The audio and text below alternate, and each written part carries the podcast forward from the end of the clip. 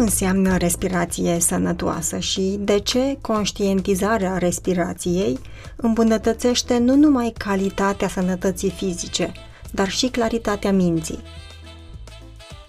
Un studiu de tip review confirmă ceea ce practicile de mișcare conștientă ca yoga sau tai chi au intuit de mult, și anume că respirația lentă îmbunătățește calitatea vieții. Studiul confirmă că respirația profundă aduce o sumedenie de beneficii asupra capacității pulmonare, asupra echilibrului hormonal, a întregului sistem respirator, cardiovascular și cardiorespirator, dar mai ales asupra sistemului nervos. Respirația lentă este cea care implică între 4 și 10 respirații complete într-un minut, iar acest tip de respirație include implicit și mușchiul diafragm și ea poate fi antrenată prin exerciții de conștientizare. Asta pentru că respirația este una dintre puținele funcții corporale care poate fi controlată atât autonom, adică de sistemul nervos, cât și conștient, prin atenție și ghidaj. Există trei modalități prin care poți aduce liniște atunci când corpul este agitat sau stresat. Și acestea trei sunt mișcarea, atingerea sau respirația. De exemplu, știai că pentru a aduce liniște și claritate în momente de stres sau panică, e suficient să alegi să expiri mai lung, mai multe secunde, decât pentru inspir. Și să faci asta de câteva ori, de 5-10 ori. Prin acest exercițiu, de fapt, accesezi sistemul nervos vegetativ pe care îl ghidezi înspre a percepe siguranță în loc de pericol. Salut și bine ne reauzim la un nou episod Mind About You, parte din Mind Education Podcasts. Eu sunt Mara Briat, doctor în psihologie la Mind Education și Școala pentru Cuplu și te invit la o discuție despre ce înseamnă antrenarea respirației și cum poate acest tip de antrenament să contribuie la calitatea sănătății fizice și emoționale. Partenerul de discuție este Andrei Fălcușan, kinetoterapeut cu peste 10 ani de experiență practică și pasionat de beneficiile respirației. Salut Andrei, bine ne întâlnim, mă bucur că suntem aici să vorbim despre un topic care capătă foarte multă atenție ne preocupă, vrem să înțelegem, însă cred că e nevoie, pe lângă o practică, și de multe recomandări mai concrete. Și atunci te invit la prima întrebare. Ce înseamnă, de fapt, o respirație sănătoasă pe bune? Mara, te salut, uh, îți mulțumesc foarte mult pentru invitație și să știi că mă bucur tare că ai ales subiectul ăsta atât de des întâlnit și totuși cu atâtea incertitudini, pentru că informațiile la care avem acces sunt așa multe încât uneori ni greu să, să filtrăm și să alegem ce e mai bun. Dacă ar fi să mă întreb pe mine ce înseamnă o respirație sănătoasă, aș zice că o respirație sănătoasă e o respirație ușoară, fără efort, pe nas, din uh, abdomen, deci respirație diafragmatică, ar fi o respirație ritmată, fină, da? Deci cumva totul într-o direcție de calm, într-o direcție de liniște. Cam asta ar fi definiția mea pentru o respirație sănătoasă. Deci sunt câteva repere, înțeleg, foarte clare prin care putem să ne dăm seama dacă respirația ne susține o funcționare optimă sau cumva o încurcă. Categoric, da. Deși e un act reflex inconștient, avem uh, posibilitatea să-l trecem în ghilimele, să zic așa, de pe pilot automat, să-l trecem în modul conștient și să ne îmbunătățim calitatea vieții prin, prin controlul respirației. Și când zic controlul respirației, mă refer la exerciții de respirație sau pur și simplu atenția la respirație care deja schimbă. Andrei, mi se pare foarte valoroasă harta respirației. Uh, mă ajut să le luăm un pic pe rând. Ai vorbit de respirație profundă și diafragmatică. Ce înseamnă de fapt asta? Concret, cum putem să o surprindem, să o putem folosi? Respirația diafragmatică e respirația naturală. Ne naștem, nu ne învață nimeni cum să respirăm, învățăm să mâncăm, învățăm să bem apă, nu ne învață nimeni să respirăm. Ideea e că datorită vieții cotidiene, datorită vârstei, datorită unor factori de-a lungul vieții, nu știu, emoții excesive, stresul și așa mai departe, putem să dăunăm respirației și, bineînțeles, nu la nivel conștient, doar că uh, organismul nostru are de suferit. Respirația diafragmatică se referă la folosirea în totalitate a mușchiului diafragm, adică respirația abdominală, da? momentul ăla în care umflăm burta și după aia se relaxează, umflăm burta și după aia se relaxează. Acolo sunt mai multe procese care au loc și de acolo cumva vine uh, bunăstarea și îmbunătățirea calității vieții. Pentru că, așa cum ziceam mai devreme, datorită cumulul de factori din, uh, din viața noastră, putem să, să ducem respirația la un nivel mai slab, la un perete abdominal mai slab, de exemplu, la un mușchi diafragm care nu lucrează corespunzător și automat la o respirație superficială, la folosirea plămânilor la o capacitate de, nu știu, 60%, 70%. În condițiile în care putem fi conștienți și putem readuce toate efectele benefice, putem, le putem readuce în viața noastră cu, cu conștientizare și cu exerciții. Andrei, ce rol are mușchiul diafragm în respirație? Mușchiul diafragm este principalul mușchi al respirației. Face legătura dintre partea de sus a corpului și partea de jos a corpului. Deci cumva se află la mijloc și foarte bun stabilizator, pe lângă faptul că e principalul mușchi al, al respirației, foarte bun stabilizator al, al coloanei vertebrale pentru că avem uh, sisteme, avem procese active în corp de stabilitate a trunchiului și avem procese pasive. Printre cele active, respirația e mm, în top. Andrei, ai vorbit înainte de respirație abdominală și din ce înțeleg atunci când respirăm avem două opțiuni. O opțiune care necesită presupun atenție este respirația profundă abdominală în care angrenăm și mușchiul diafragm dar există și cealaltă opțiune de respirație scurtă din piept, superficială. Poți să descrii puțin ce înseamnă acest tip de respirație și cumva cu ce costuri vine la pachet? Mara, aici aș adăuga și o a treia opțiune, și anume o combinație între respirația pe piept și respirația diafragmatică, întâlnită mai mult, să zic așa, în eforturi fizice susținute.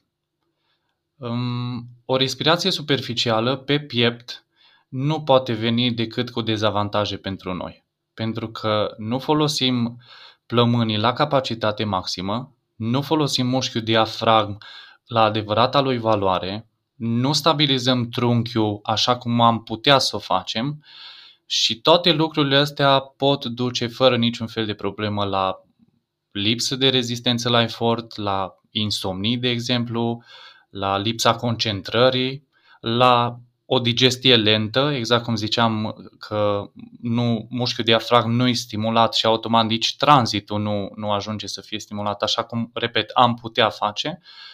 Putem ajunge la modificări posturale, de exemplu, la modificarea fizionomiei, la oboseală și așa mai departe. Lista poate continua. Andrei, aș fi curioasă să despachetăm câteva informații care sunt mituri sau nu. Și îmi vine în minte prima întrebare și anume dacă e sănătos să respiri, inspiri, expiri pe gură sau pe nas. Sau dacă există combinații avantajoase, adică inspiri pe gură, expiri pe nas sau invers. Știu că ai participat la un curs valoros anul trecut și mă întreb dacă nu cumva acolo s-a discutat și acest aspect. Da, categoric. Am fost cu, cu colegii mei la un curs de respirație absolut senzațional. Am, de, a, de acolo încolo, cumva, noi am schimbat efectiv tot ce înseamnă început de tratament cu pacienții noștri, pentru că nu mai există nicio ședință de, de recuperare, de kinetoterapie în care să nu folosim partea de respirație. Revenind la întrebarea ta, respiratul pe gură versus respiratul pe nas, inspir pe gură, inspir, expir pe nas și așa mai departe, combinațiile astea, cumva rămân la părerea asta pentru că eu am testat exerciții și m-am jucat, să zic așa, în ghilimele și rezultatele fiind uh, imediate, nu pot decât să zic în felul următor.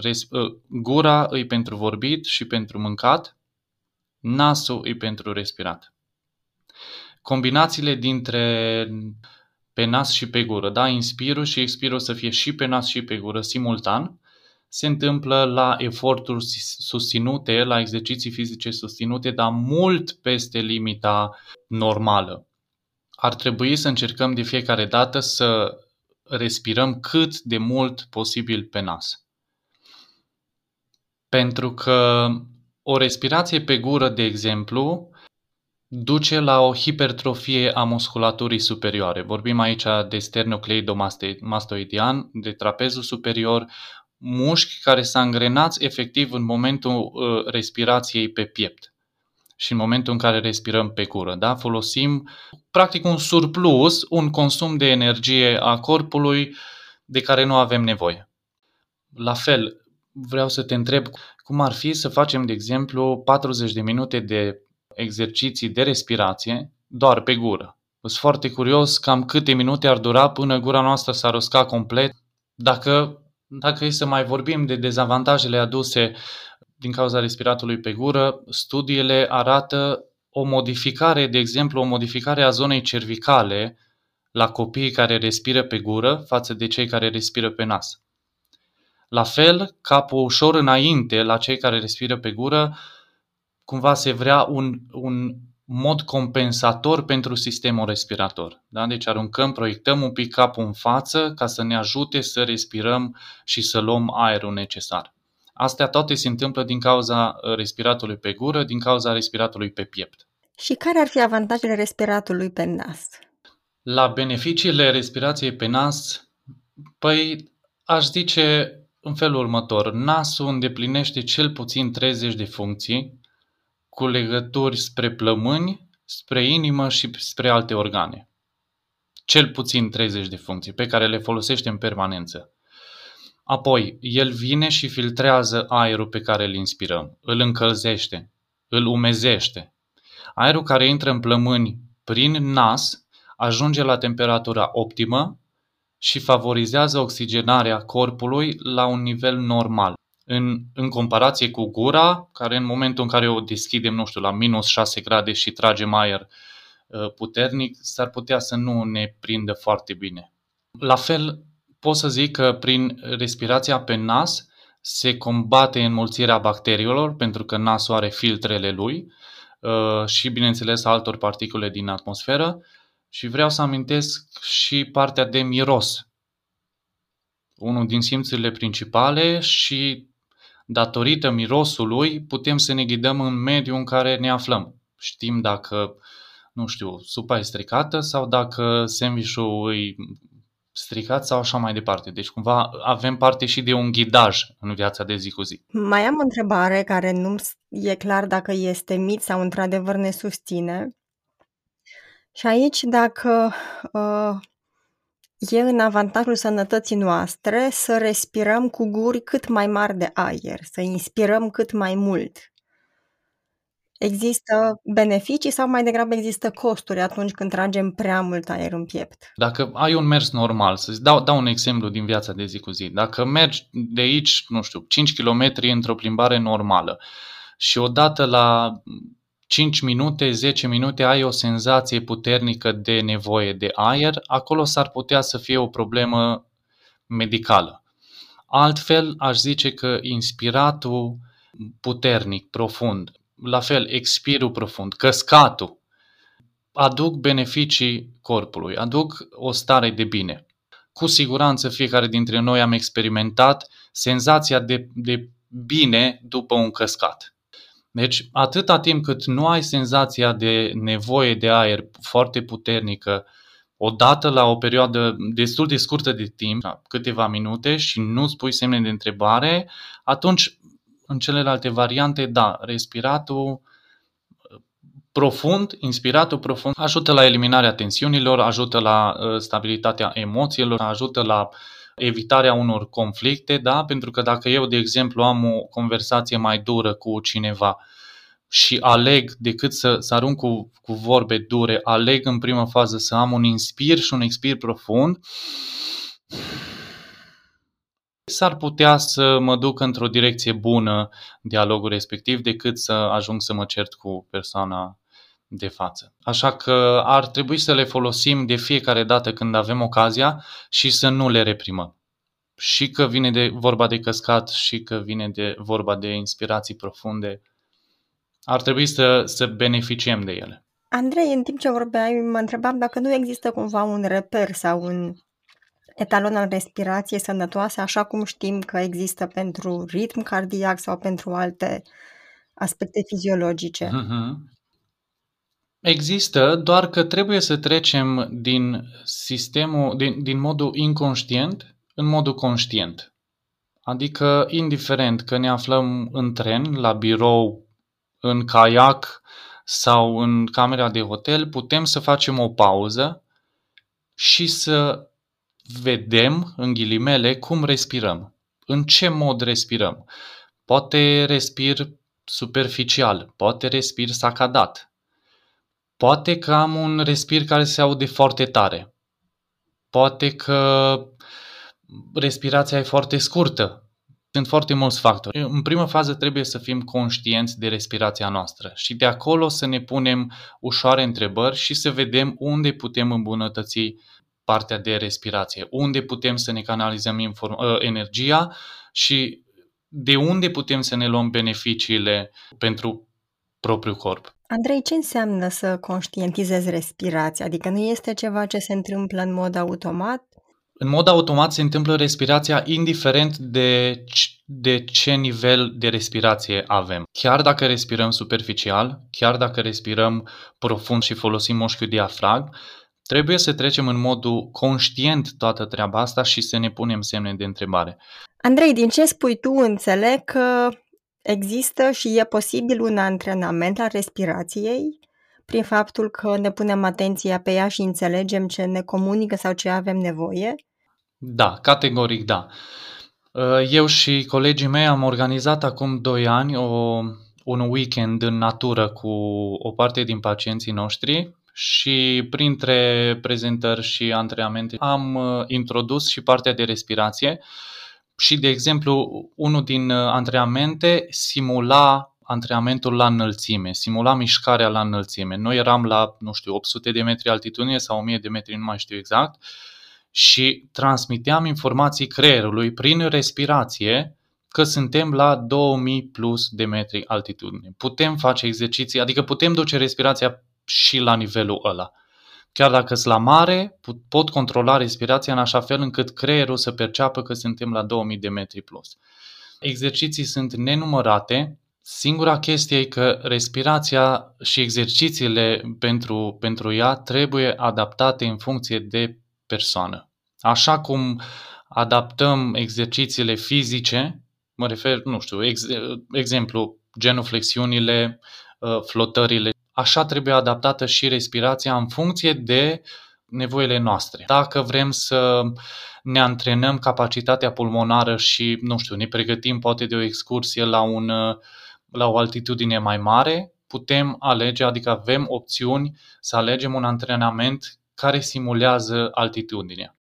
Dacă dorim să ne calmăm, o să alegem o respirație ușoară, calmă, cu o pauză pe expir stăm acolo o secundă, două, din nou un inspir lent și așa mai departe. Putem alege în mod conștient să ne calmăm mintea, să ne calmăm reacțiile și să vedem situația din alte perspective și din alt punct de vedere. Există cumva și o relație între modul în care respir și postura corpului? Ai menționat la început, însă aș fi curioasă să detaliezi un pic cum poate respirația să afecteze postura corpului și implicit o pro- probleme sau patologii ale coloanei. Respirația și stabilitatea Mara merg mână în mână. Așa cum ziceam, corpul uman creează stabilitate prin sisteme active și pasive, iar prin sisteme, prin, printre sistemele active se află respirația. Conexiunea directă între postură și respirație e mai mult decât evidentă Studiile arată clar o modificare a posturii în momentul în care respirația e deficitară, arată modificări ale fizionomiei în momentul în care respirația e deficitară, și, și viceversa, de exemplu, dacă avem o postură greșită, cu umeri adunați, cu uh, spatele încovoiat, la fel pot, și postura respectivă poate duce la o respirație îngreunată. Da? Putem să ne supunem corpul unui efort mai mare ca să obținem cantitatea de oxigen uh, necesară. Deci merg mână în mână și așa cum, cum aminteam, mușchiul diafragm e printre primii stabilizatori ai coloanei, face legătura cu peretele abdominal, îl stimulează și peretele abdominal la rândul lui e un stabilizator al coloanei. Asta aviz cumva oamenilor care lucrează la birou și care își pot îmbunătăți stabilitatea uh, coloanei doar prin exerciții de respirație. Am să țin minte, Andrei. Mulțumesc pentru recomandare. Da. Andrei, de ce să respirăm corect, în modul în care tu ne ghidezi? Care sunt beneficiile și avantajele acestui tip de respirație? Da, bună întrebare, având în vedere că respirația e involuntară și că vrem că nu vrem, respirăm. o respirație bună duce la reducerea perioadelor de recuperare după efort susținut fizic. Favorizează adaptarea organismului la efort relaxează și calmează mintea, exact cum, cum aduceam aminte mai devreme. Un lucru care mă ajută pe mine foarte mult în viața de zi cu zi, favorizează adormirea. Da? E un moment, un moment în care mă pun în pat înainte să adorm, fac exerciții de respirație care mă ajută să-mi liniștesc mintea. Ajută la concentrare, îmbunătățește circulația și oxigenarea sângelui. Sunt foarte mulți factori care ne aduc beneficii în momentul în care uh, respirăm bine, respirăm corect. Și cum putem să antrenăm, Andrei? Ai câteva recomandări practice pentru a antrena acest tip de respirație conștientă și corectă, sănătoasă? La adult, de exemplu, un număr normal de respirații ar fi între 16 și 18 pe minut.